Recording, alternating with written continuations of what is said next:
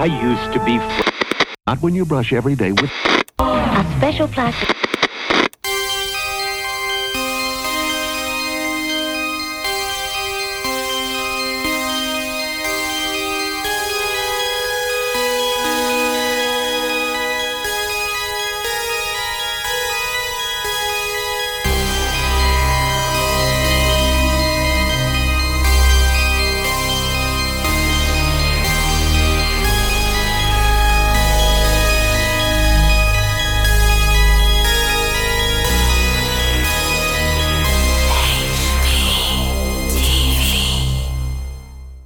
Welcome, everyone, to episode 3 of HPTV.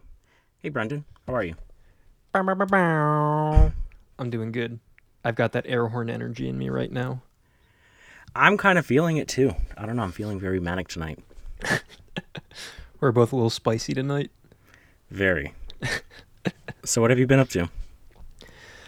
Well, as you are well aware, because you've been the one to edit them, I've been neck deep in the Final Girls Berlin Film Festival the past few weeks. I have watched, I think, 100 short films and 4 feature films, and I just want to give one of them a shout out real quick. It's from XYZ Films. They've done a lot, they've distributed a lot of good stuff. It's called My Animal with Stephen McCaddy.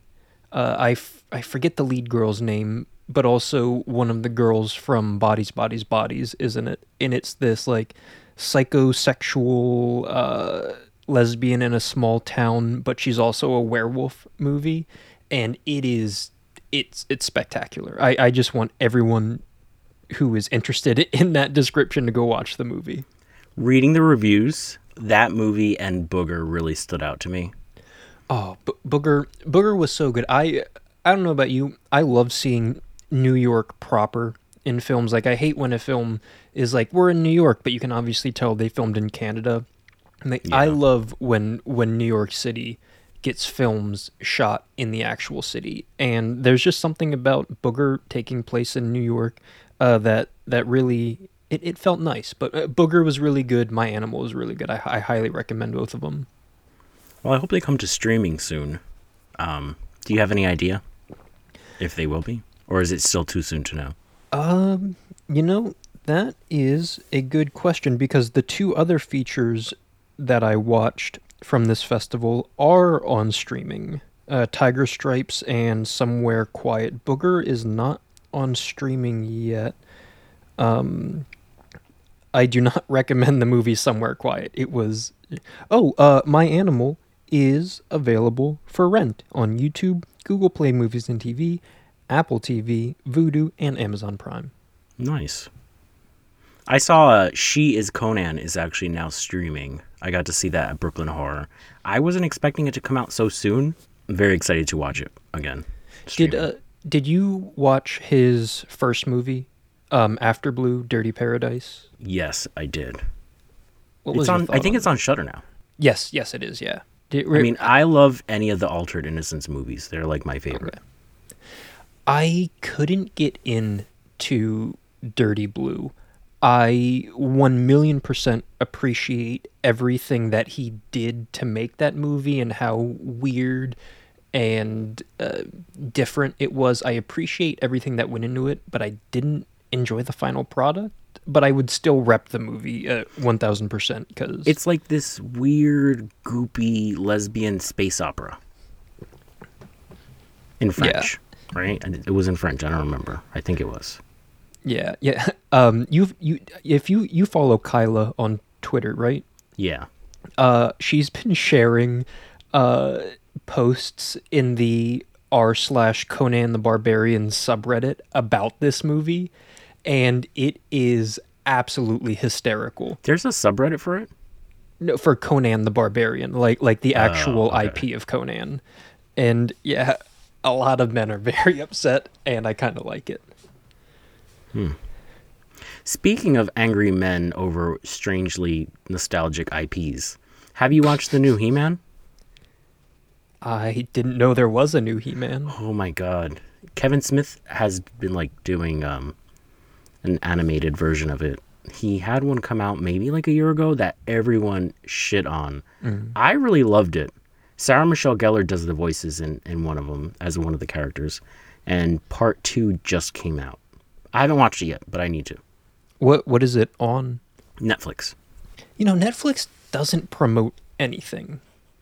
Yeah, I know. And then they get mad when no one watches their shit, and then they cancel it. But I was never big into He-Man. I never really was either, but I would watch a remake, reboot.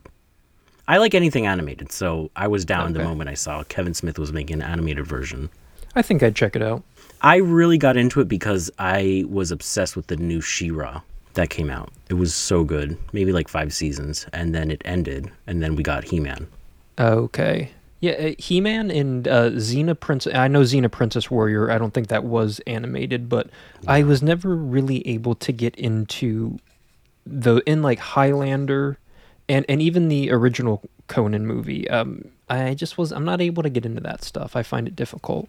I feel like Xena, I tried my best to watch it as often as possible. I think it was like on WB11. They would play it like Saturday nights, and it was just the weirdest show to catch on and off as a little kid, because randomly Xena would be seducing Hercules or Ares, god of war, and then next thing she's like making out with Gabrielle, who's a woman, and like it really was surreal for me as a very young child. But I love Lucy Lawless. I could see that. Oh no, she's amazing. She is fantastic. I will 1000% give you that. Now Hercules, on the other hand, corny. I never liked Hercules, and Kevin Sorbo is a huge turd, so... He's a piece of shit. Fuck you, Kevin Sorbo. If you listen to this, fuck you. So we had some homework. The next episode of Twin Peaks, episode 2, Traces to Nowhere. But before we get into that, I wanted to announce a little contest that we'll be doing. So pay attention, because it's a little complicated, and I don't care. To celebrate Twin Peaks Day this month, we'll be giving away the Twin Peaks Television Collection Blu-ray box set. The set contains all 29 episodes of the original seasons, all 18 parts of the limited event series, and a whole bunch more commentary stuff filled with behind-the-scenes special features. So in order to enter, make sure you follow Horror Press LLC and HPTV Podcast on Instagram, like the giveaway post when it's posted, it's not up yet, but it will be soon, tag a friend in that post. So those 3 steps, okay? Now for the 4th and complicated one, solve the mystery. Okay, any fan of Twin Peaks should be able to get this one. There's a special 4-letter word that must be discovered. The first person who figures out the word while doing all the steps before will instantly win the box set. The first letter, and this is the only freebie you're going to get, is the letter W. The next letter will be included in the next episode. The other 2 letters will be included in a social media post and in our newsletter. So if you're not signed up, you better sign up, and sign up soon. The first person to follow the step, decipher the letters, and email their answer to contact@horrorpress.com will instantly win the prize. If no one figures out the word, the winner will be selected at random on Monday, February 26th. Do you think they got that? I think they did. And if not, you can just replay it back. Yeah, exactly. Plus, I'll put instructions in the Instagram post. And we believe in you all. You're fans of Twin Peaks. You like mystery. You like solving things. You like putting together clues. I like putting together clues. I don't even know what the word is. You know, I'm curious to see if I can figure out. I won't say what it is. So what was the first letter? W. There's a lot of W words. There are. Wombat. You're right, that is a W word. Willard. Underrated movie. Do you like the original or the remake? Oh, the Crispin Glover. Crispin Glover just being a fucking weird man with rats. I love it. I mean, it was basically a continuation of the Charlie's Angel guy. Is he in a Charlie's Angels movie? Are we talking about the remake? Yeah, I'm talking about the remake. He was a villain in one of the newer Charlie's Angel movies. And he was literally a weirdo sniffing Drew Barrymore's hair. he's a weirdo in everything he does. In the Wizards of Gore remake, he plays the magician, and he's just anything he does, he's weird, and it's great.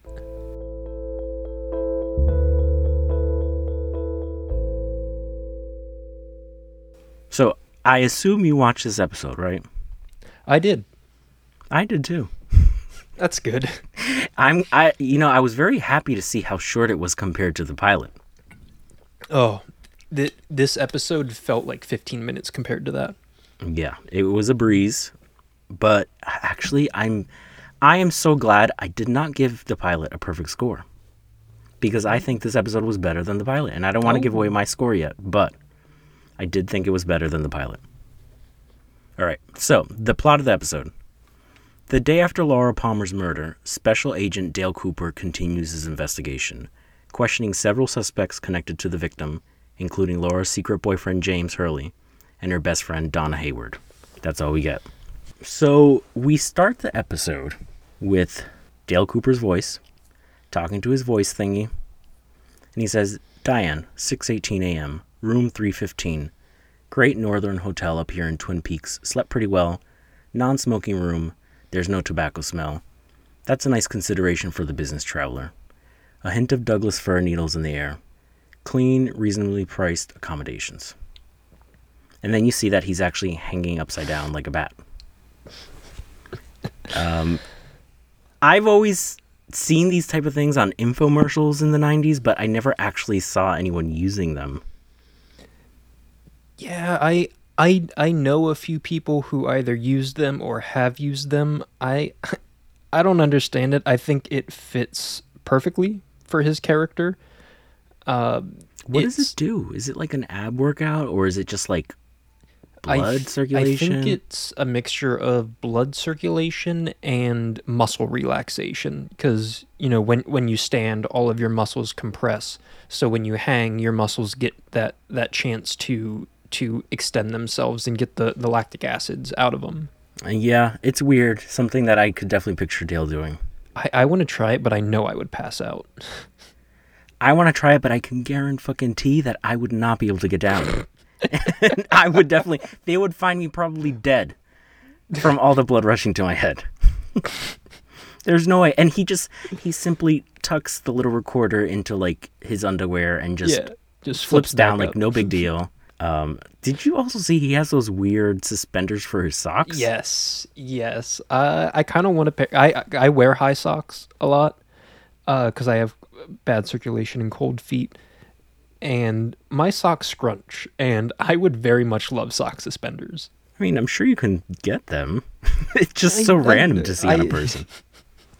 It is very mid-'80s of him as a police detective, FBI detective.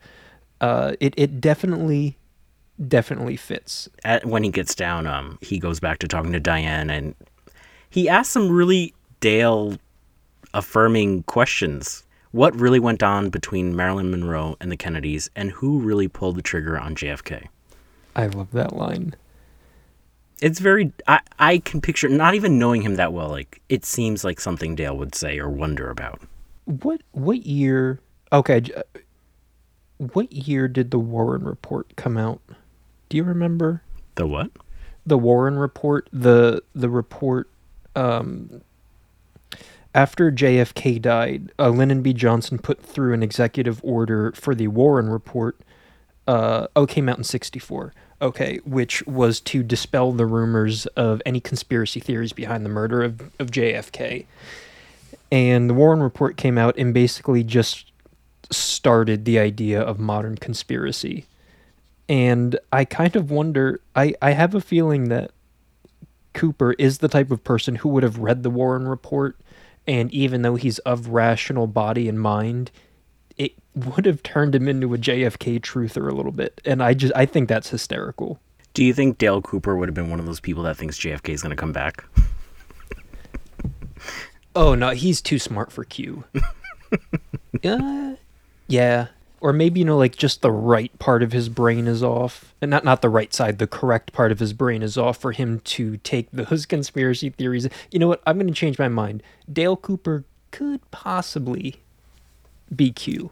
I think he would entertain the theories, but then probably, like, reel himself back into reality. You don't think? Okay, so kind of like you and I, how that one discussion we had of... The good conspiracies? Yes, the good conspiracies. And I can play with the idea of, oh, wouldn't it be funny if there are some lizard people that run the earth? And then you take a step back and you're like, okay, that's actually very anti-Semitic. And the idea of it is funny, but in practice, it's a very harmful ideology. We kind of fast forward to Dale at the diner, and we get to see, like, more of his iconic orders. And he's having a cup of coffee, and he just, like, loses his shit over this. And he calls it a damn fine cup of coffee. And then he puts in his order for eggs, which I've never heard anyone order eggs over hard. Have you? I think that's... Isn't that just another word for fried? Well, you can order your eggs fried in different ways, like sunny side up, over easy. I've never heard over hard. Which just means that they're solid, like they're not goopy. Oh, that's disgusting. And, hey, that's like, I've never heard of fried eggs where the yolk is completely solid. I can't imagine how dry and smelly. Oh, Jesus. He also orders bacon, super crispy, almost burnt, cremated. And some grapefruit juice. I like how he makes that distinction between almost burnt and then cremated. How do you like your bacon? A little bit of a crisp to it, but I want those fat parts to be wiggly and chewy.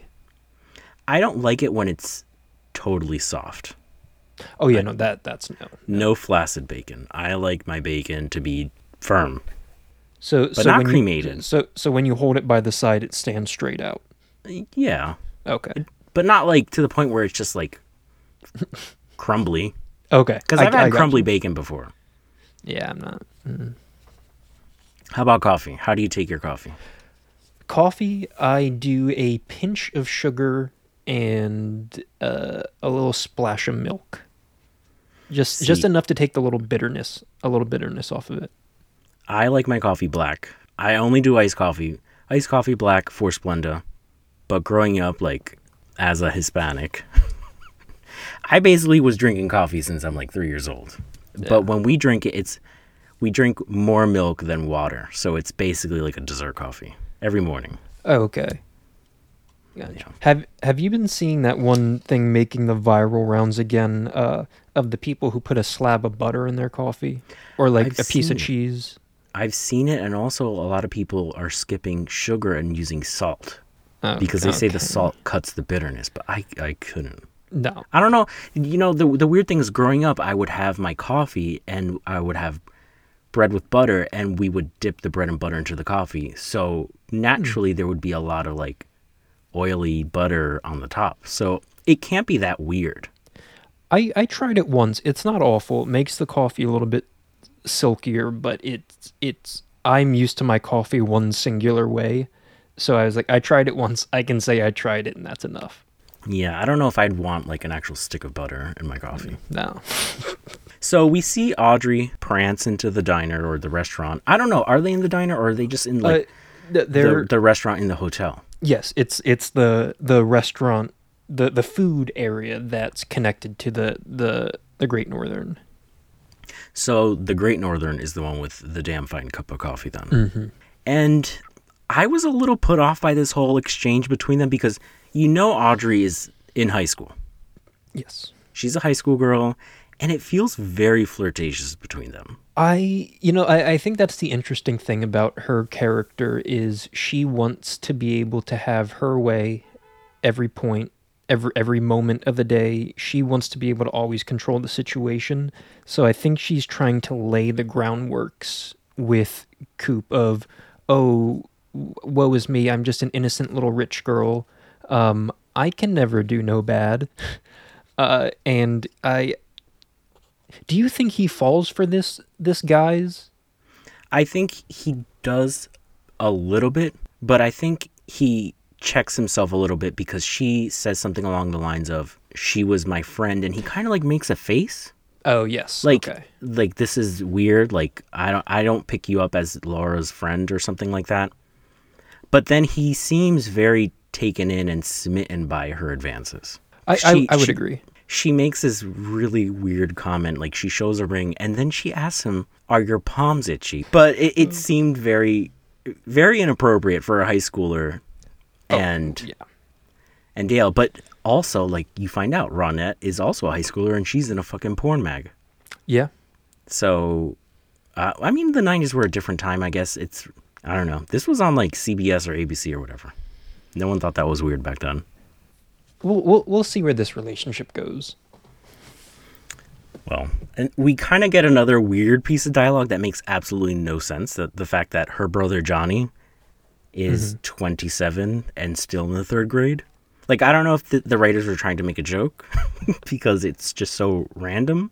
I honestly can't even remember if we ever meet any other member of the Horn family. Well, I think in episode 1, don't you hear Johnny freaking out in the background? Oh, do you?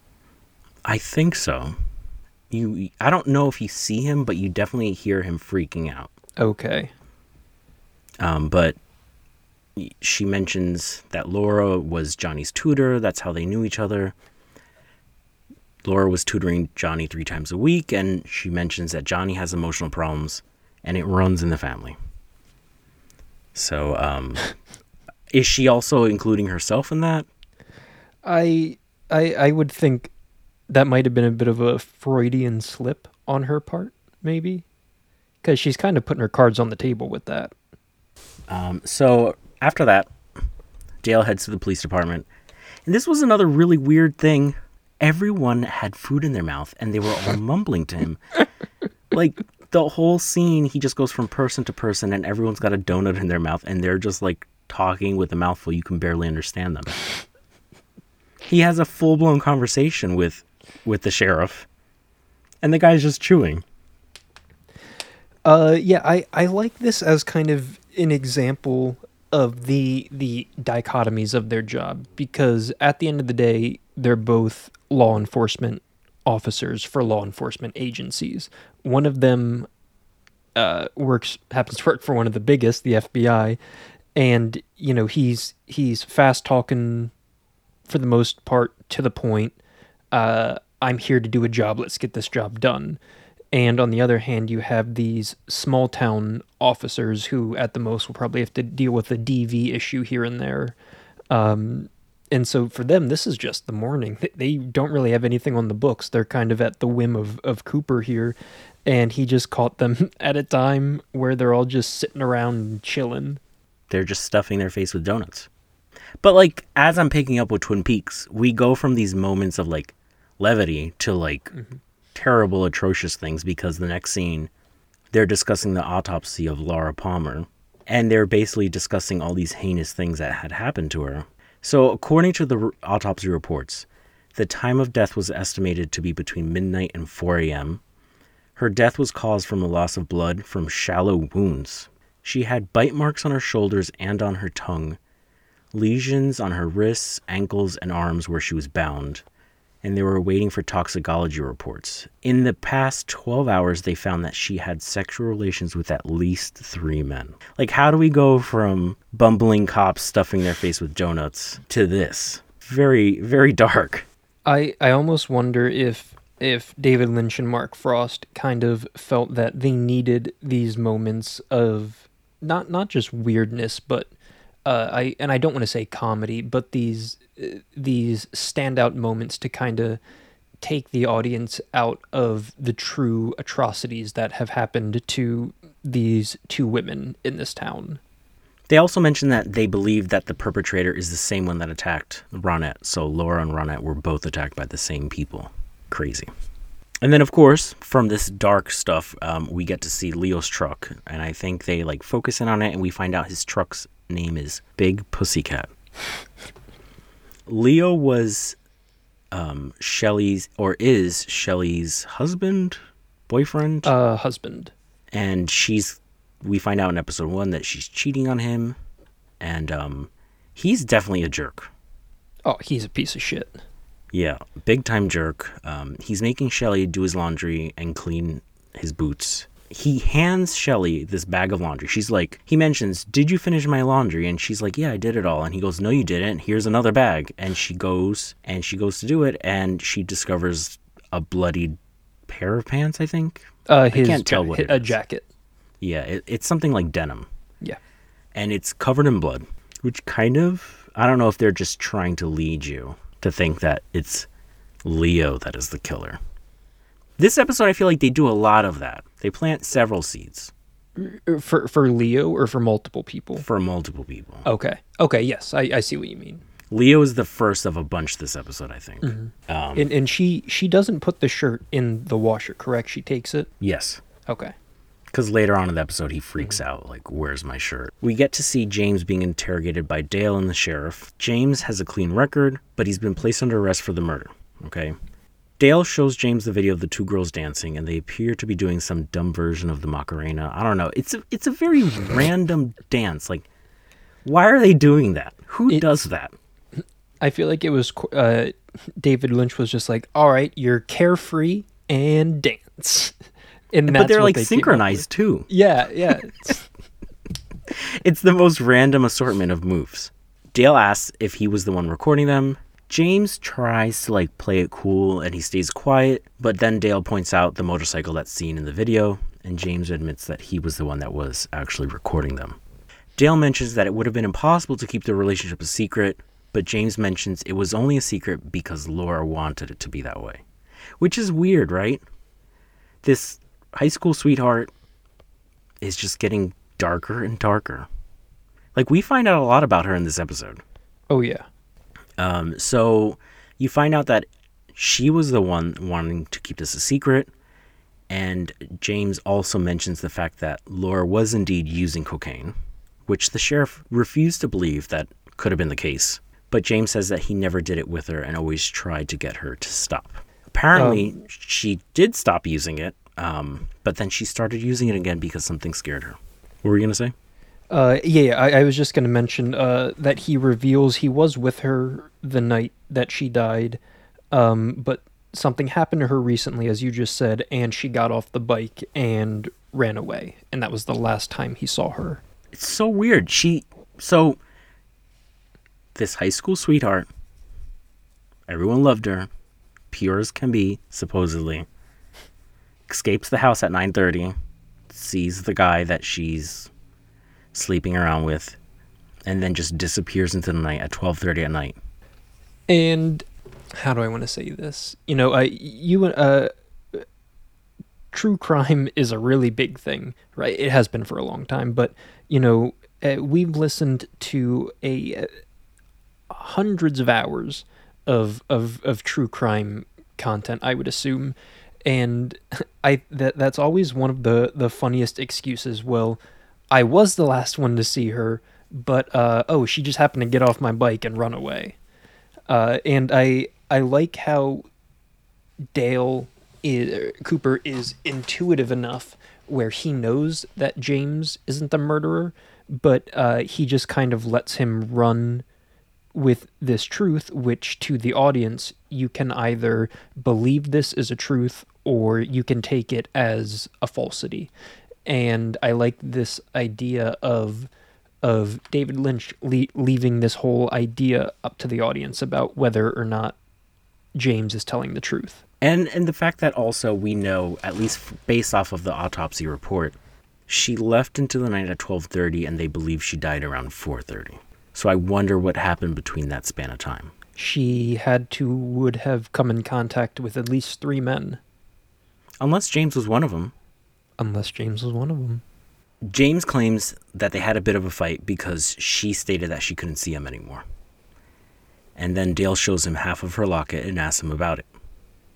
I think at this point, Dale kind of like pulls out her diary because she must have mentions or writes something in there that on February 5th, something happened. Yeah.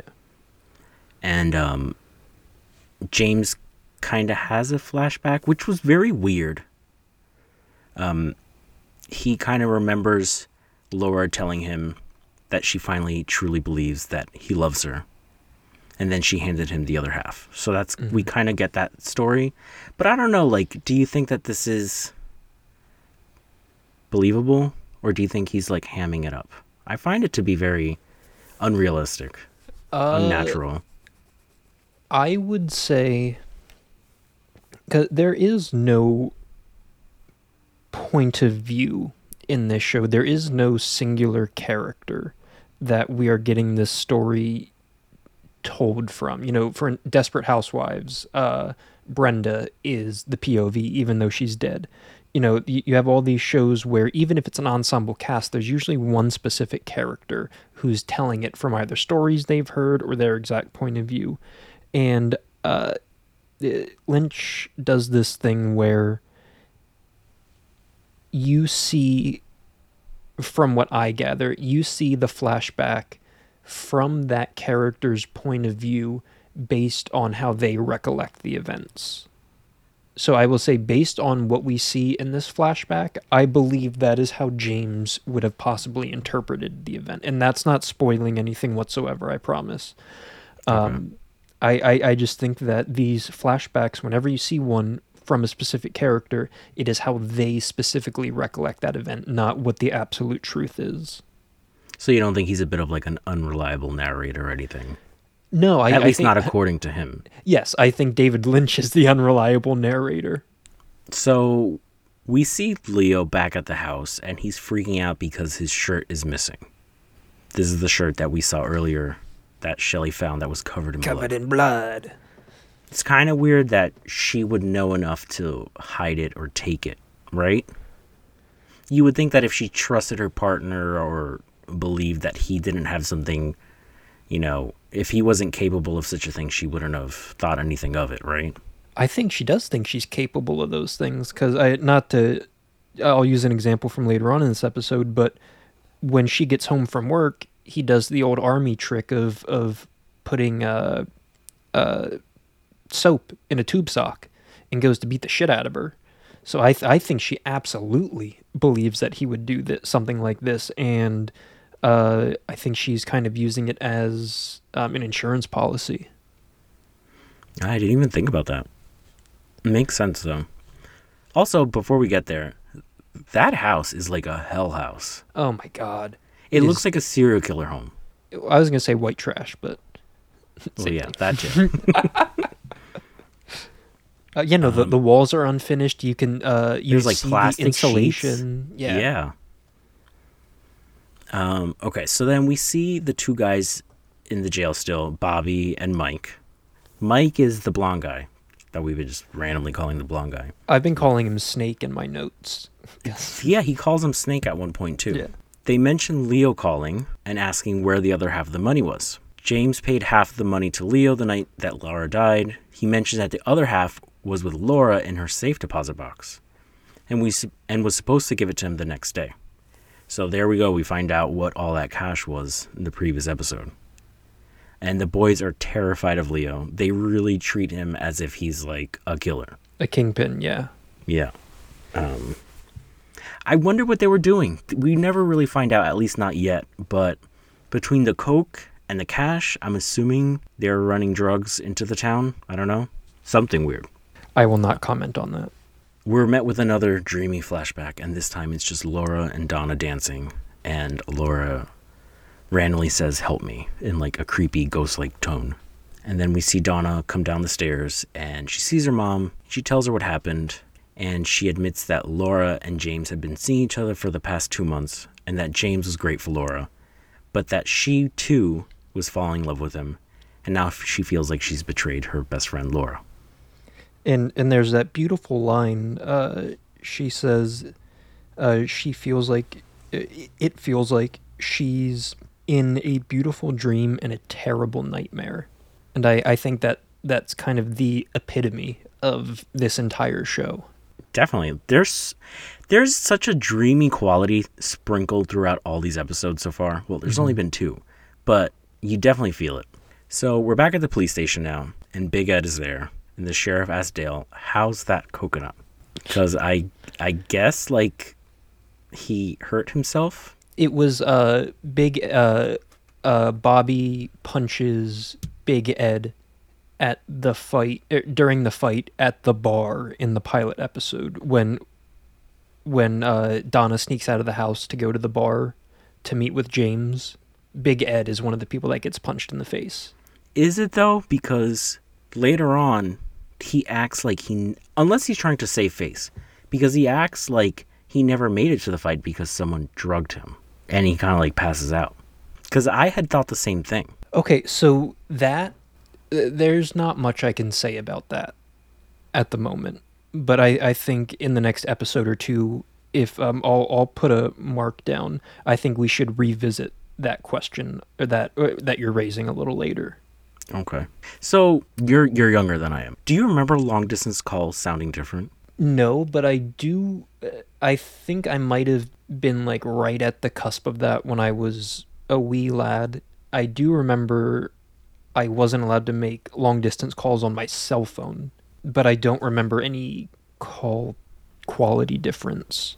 Well, it just stood out to me because I completely forgot that back in the day, a long distance call definitely did sound different. And Lucy, of course, the dialogue, Lucy has to comment on that.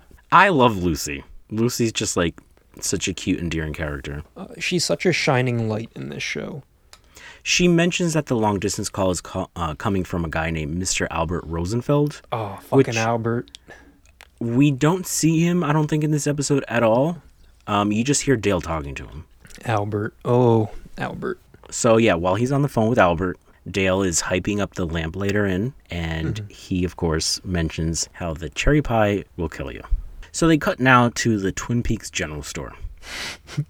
Your favorite lady. My favorite lady, Drapes, a.k.a. Nadine.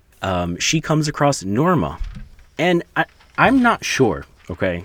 I don't think we have it explicitly said yet, but I have a feeling Drapes knows about Big Ed and Norma, or has caught them in the past and thinks that that's over, because there's definitely tension between the two of them, but it's kind of hard to tell with how Drapes is like gushing about her Drapes and how she was almost humble bragging about installing these new drapes in her home and how they are beige sheer, which I honestly remember being such a thing in the 90s, that color.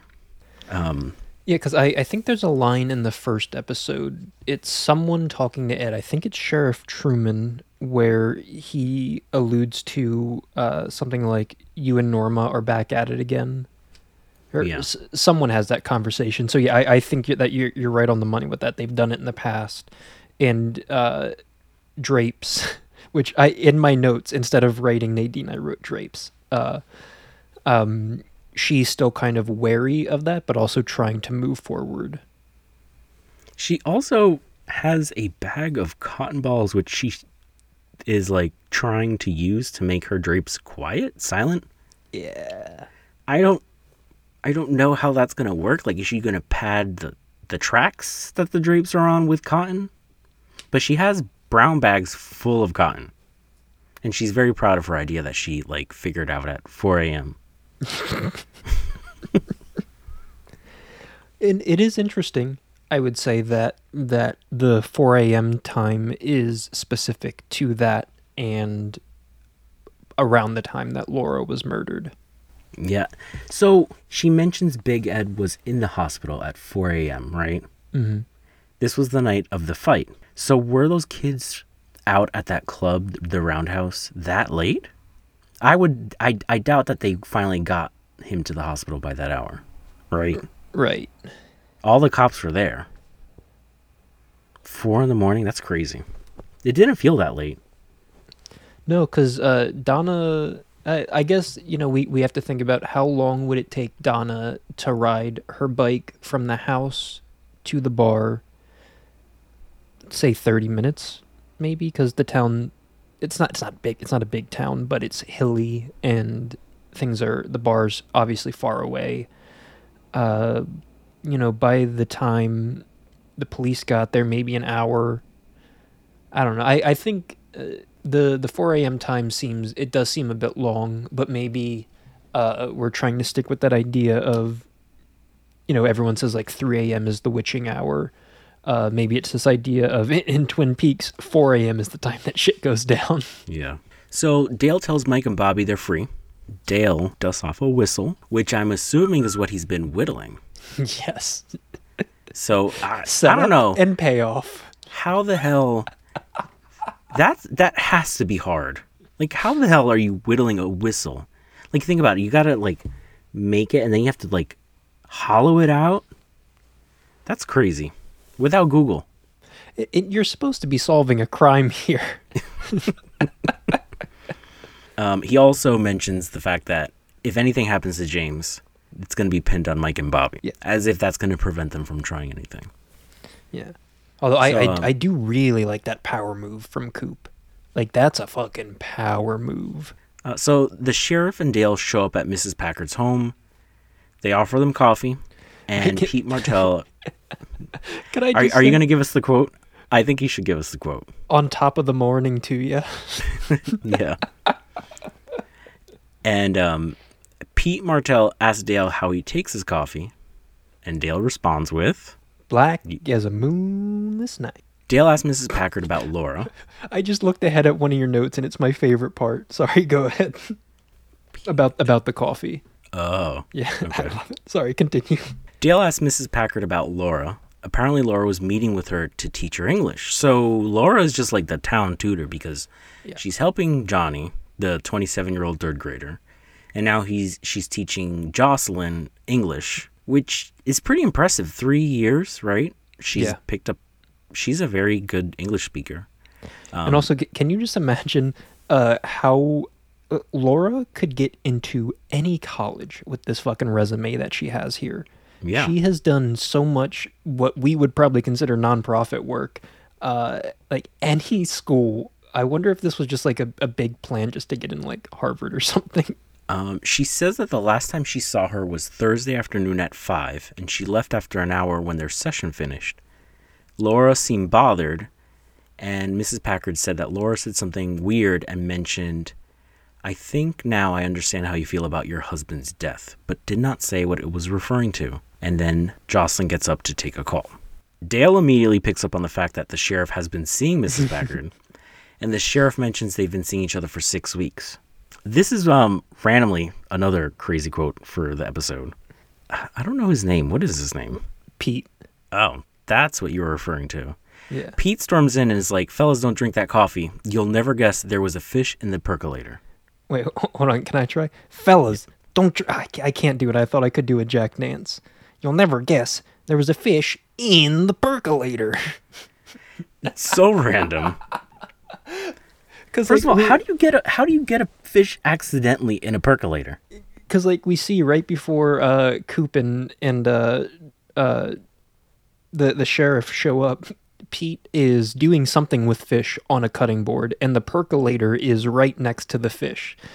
And yet, why is it in there? And it's just one of those moments where I'm like, I'm glad this exists. I'm also very curious about what it tastes like. Well, there is the line later on where Coop says, I still can't get the taste of that coffee out of my mouth. But he doesn't say if that's good or bad. Insane. He doesn't say if it's good or bad. I'm assuming it's bad. And if you notice, when Pete comes over to tell them, Coop and the sheriff are taking a sip at the same time. The sheriff spits his out back into the cup, and Coop swallows his. Mm. I don't know what that says, but... We get to see Mrs. Packard speaking to her fully dressed sister-in-law. I think it's important to realize she's fully dressed in this conversation. She's told that shutting down the sawmill in the previous episode cost them $87,000. Talks a whole lot of shit, and then hangs up. Then she's seen toasting a man off camera. Jocelyn comes back to the room with Dale and the sheriff and asks what shenanigans means. And then Dale starts, running off of the mouth with a bunch of definitions. Yeah. It's actually really cute when she comes in and asks. It is, yeah. It's a very pure moment where she knows that Catherine is... trying everything she can to ruin Jocelyn, and the only outward facing emotion that we see Jocelyn have from this conversation is asking what shenanigans means, and it's very pure and innocent, and shows that I think Jocelyn is one of the very pure characters in this show. Yeah. So we cut back to Catherine, and now she's nude, wrapped in a sheet or a blanket, and she's speaking to a well-dressed man. I couldn't exactly tell who this was. Is this the same guy from episode 1 that is at the town meeting? It's Ben Horn. It's Audrey's dad, the guy that owns the Great Northern. Okay. It's very clear that they're working together to sabotage the sawmill. And he mentions the fact that more sabotages will help them to ruin the sawmill, and that more are coming. Which is, I think, another seed that they're trying to plant. Oh, like, yeah. All the people that have stakes in Laura Palmer's death. And they're not subtle about it. Catherine mentions how it's full of dry timber, and Ben says, all you need is a strong spark. Yeah. They are not coy about this whatsoever. I mean, and Audrey's dad, you know, I think they mentioned that he just wants more property. He basically wants to take over the town. Yeah, yeah, he wants to be the bigwig. Yeah, yeah, more or less. Then he starts kissing her toes. I'm telling you, Twin Peaks is horny AF.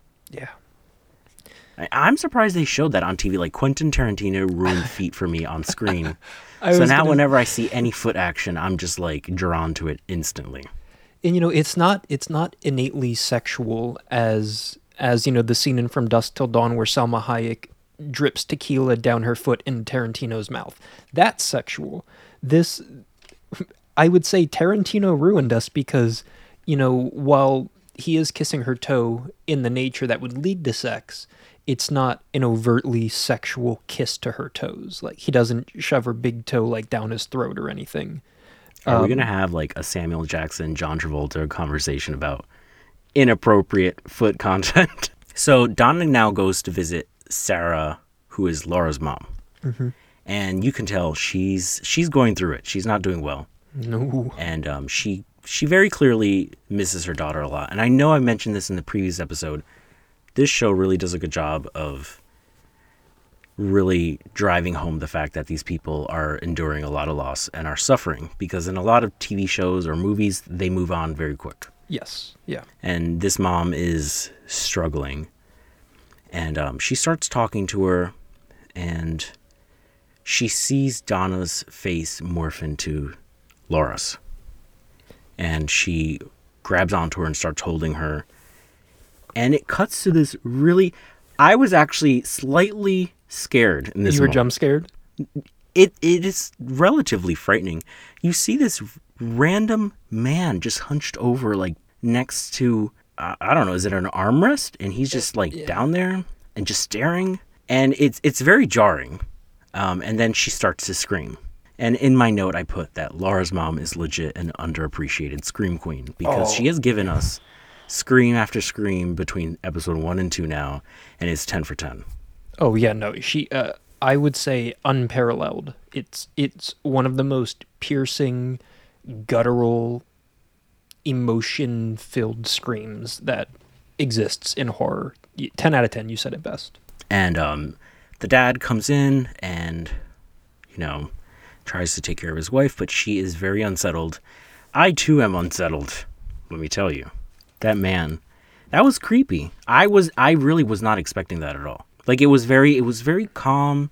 The face changed. It was Laura. They play that dopey music, and then you get the creepy man. I love it.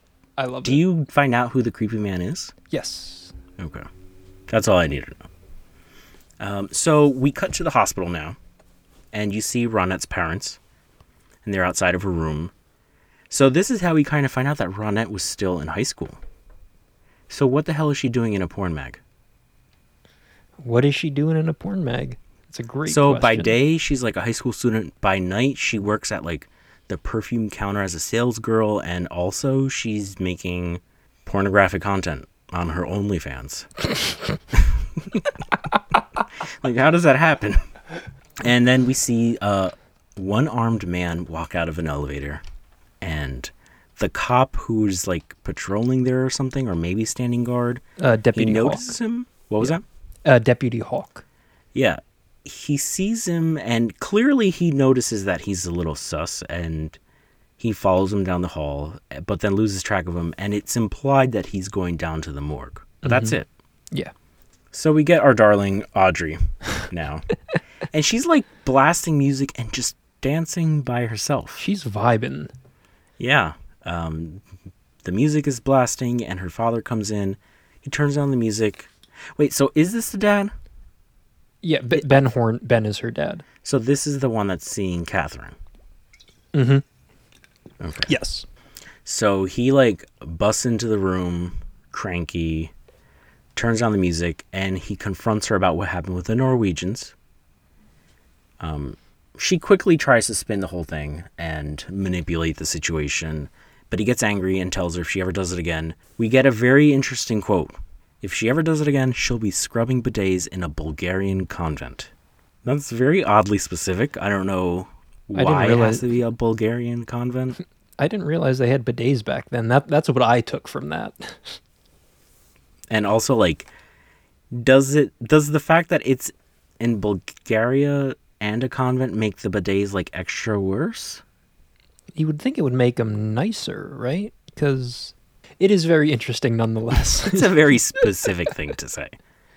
But his next line broke my heart the first time I heard it. Very cutting. He says, Laura died 2 days ago. I lost you years ago. And then storms out of the room. Kind of really fucked up.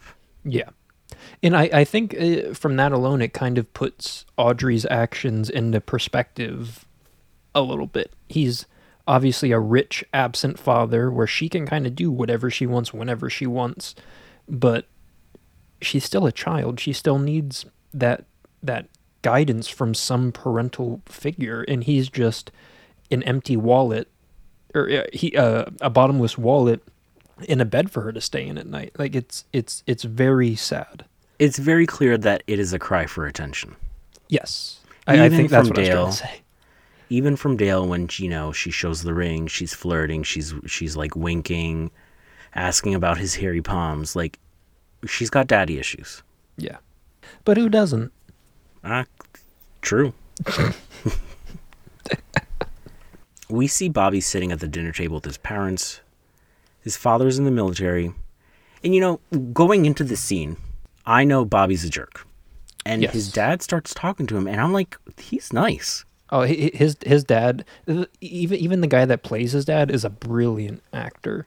And I was really taken in by his little speech, and mm-hmm. Then Bobby pulls out a cigarette, puts it in his mouth, and he gets slapped. Like, I was shocked. I was not expecting it. He gets slapped so hard, the cigarette, like, harpoons a thing of meatloaf. And the mom's just sitting there like, well, there goes my dinner. Also, did you notice the only thing that they had on their plate was one singular slice of meatloaf? You know, it was weird at the time, for sure, but a part of me was like, is this normal? You eat all of your food one piece at a time? It's strange to me that nowadays, in, like, our era, meatloaf isn't really eaten that often. Oh, it's shit, like an old-timey dish. I get the turkey meatloaf from Whole Foods like every other day. It's so crazy. Like, meatloaf is just not common anymore, I don't think. I do agree. Meatloaf needs to be in more places. Bacon wrap meatloaf, like smothered in barbecue sauce and broiled. Ooh, mamma mia. Have you ever had meatloaf with like a layer of ketchup on top? Oh, yeah. Yeah, ketchup meatloaf. So good. Oh, it is. Thank you. I thought you were going to say it's awful and I was going to be self-conscious. No. I love it.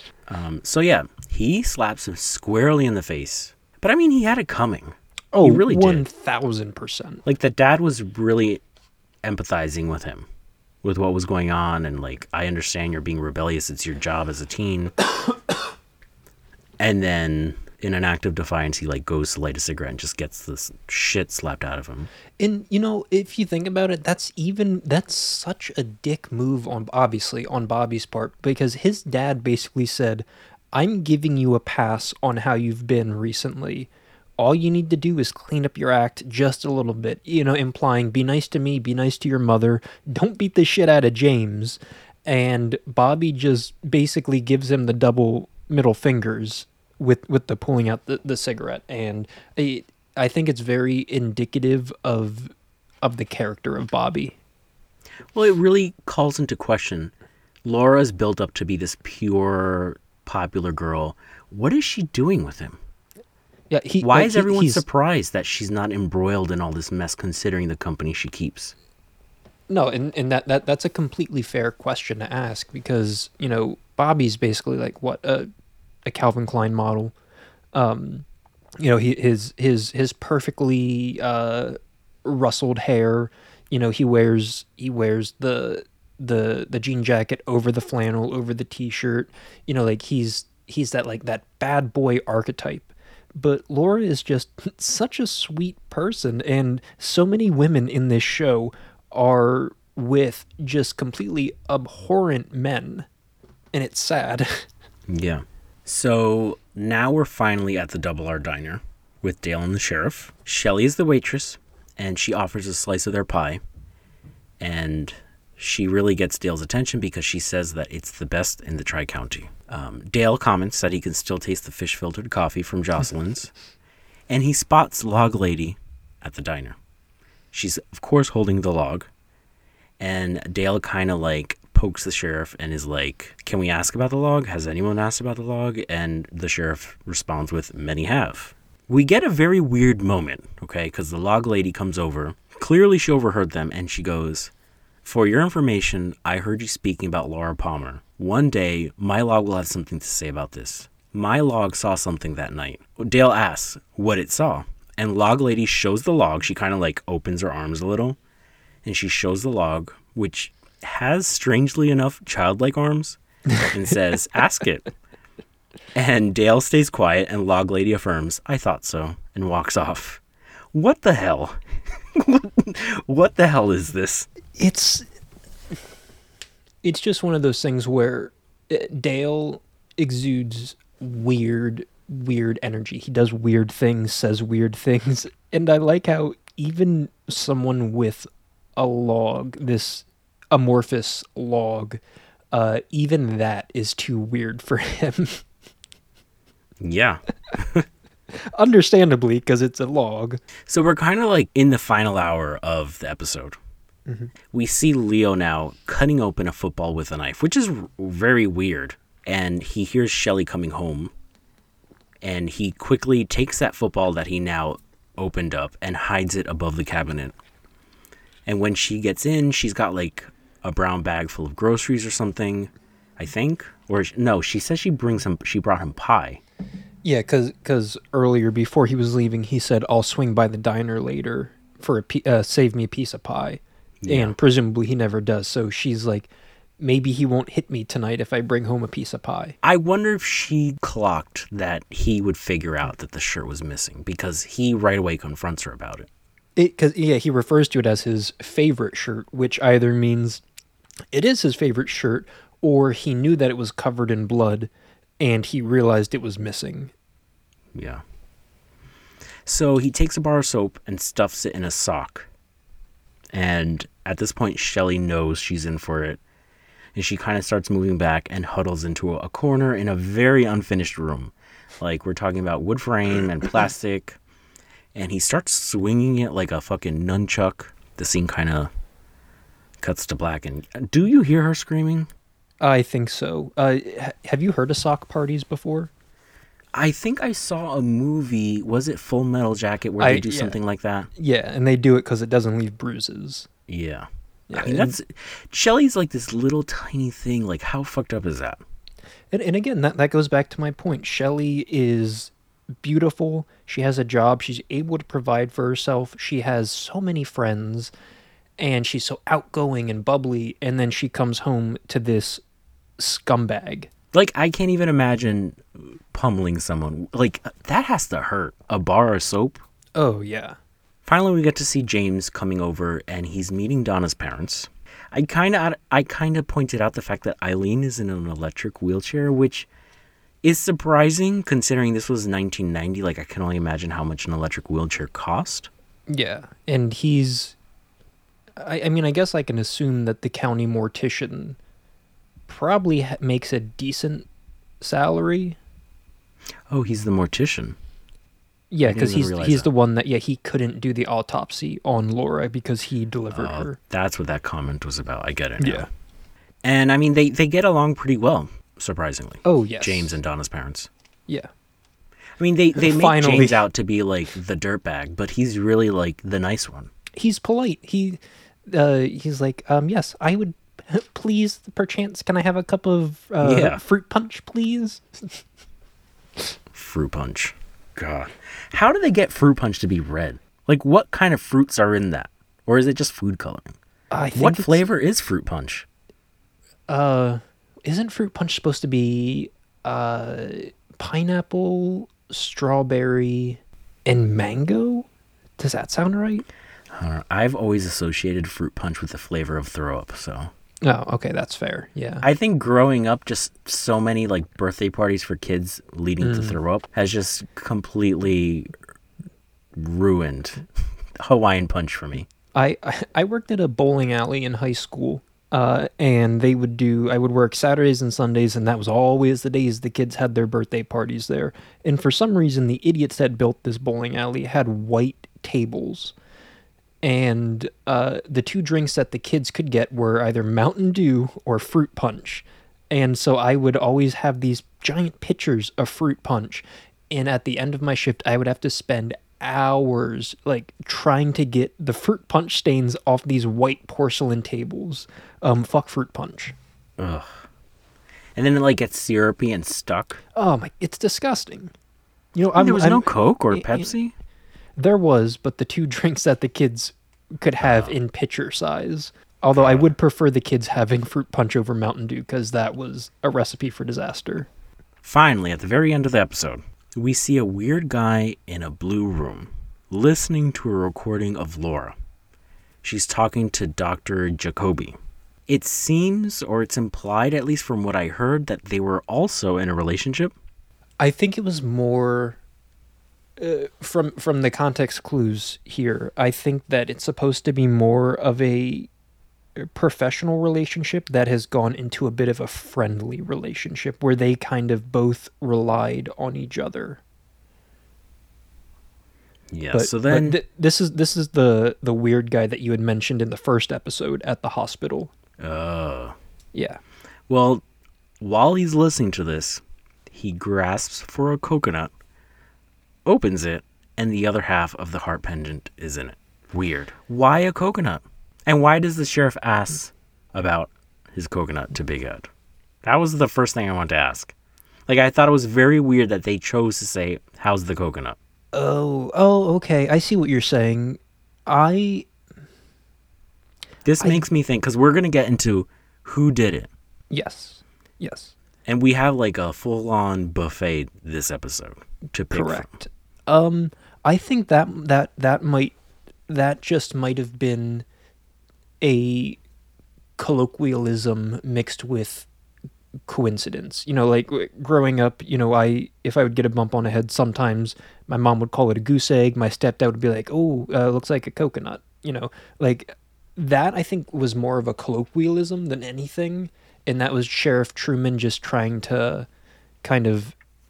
You don't think it's weird, though? Like, the writer had to know. Now that you say it, I do think it's strange, but also Dr. Jacoby kind of gives off those relaxed Hawaiian pothead vibes. True. And like the room. The room is weird, but I liked it. Oh, it's amazing. That audio setup he has with the headphone that has the cord that stretches like 25 feet. Oh my God, that would be amazing. Yeah. I mean, I was taken back by the room. I thought it was really cool. I kind of want a room just like that.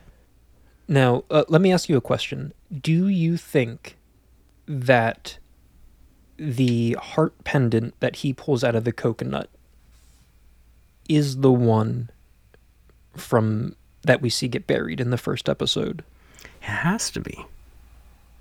You think there's multiple heart pendants?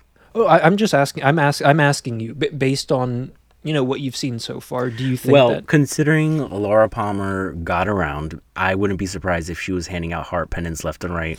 I mean, why not? At this point, why not? I would assume that this would be the other half that we saw, especially the. Episode 1 ended with the heart pendant, basically. Why wouldn't it end episode 2 with the heart pendant again? But you're right. I think it's just too obvious, and I know that this show it gets crazy, so I'm assuming it's too obvious. So, honestly, I think the sister-in-law is too obvious, too. Okay, so we're talking about who you think the killer is now. Yeah, who did it. I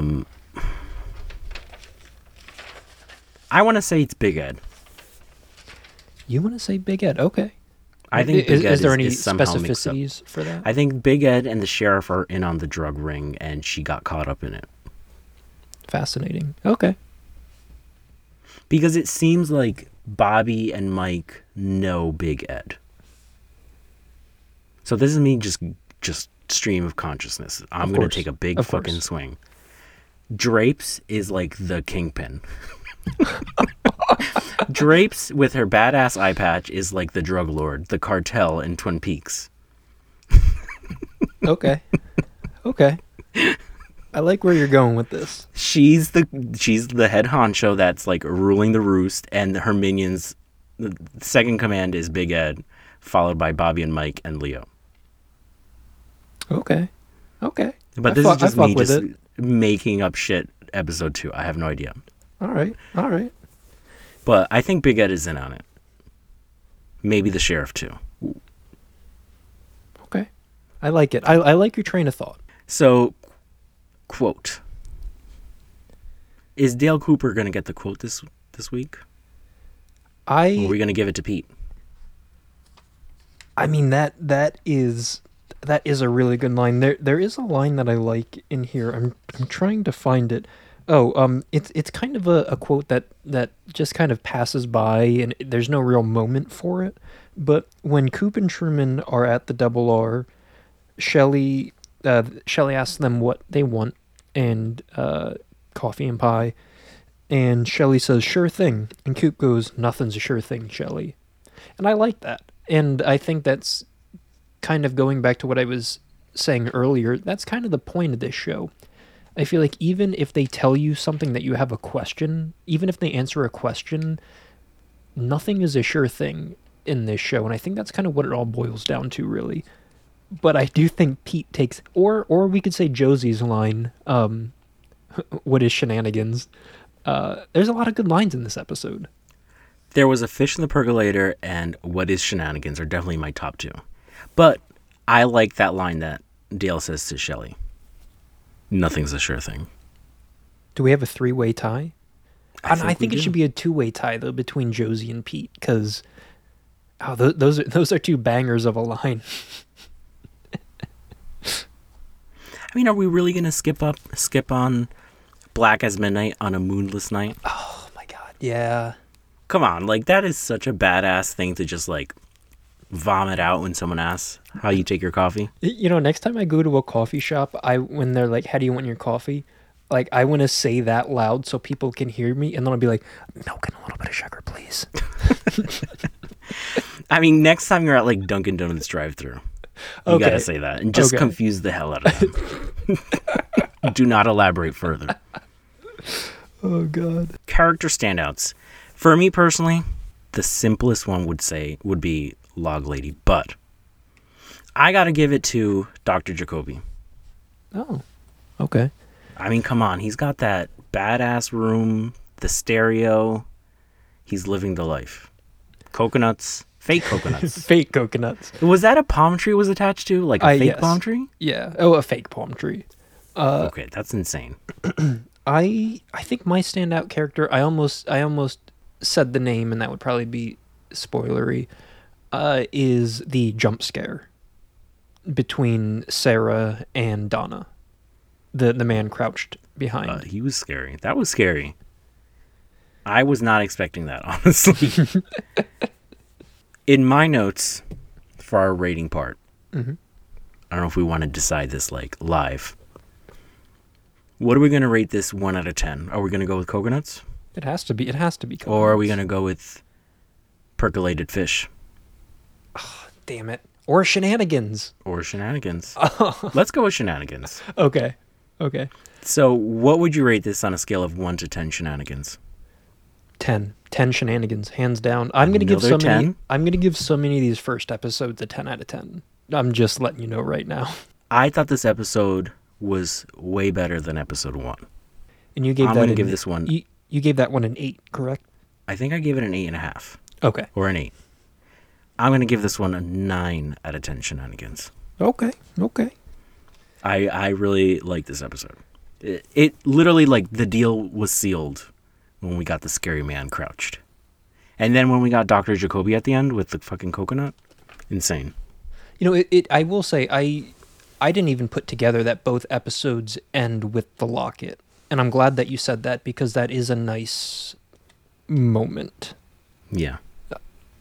Yeah, I never put that together.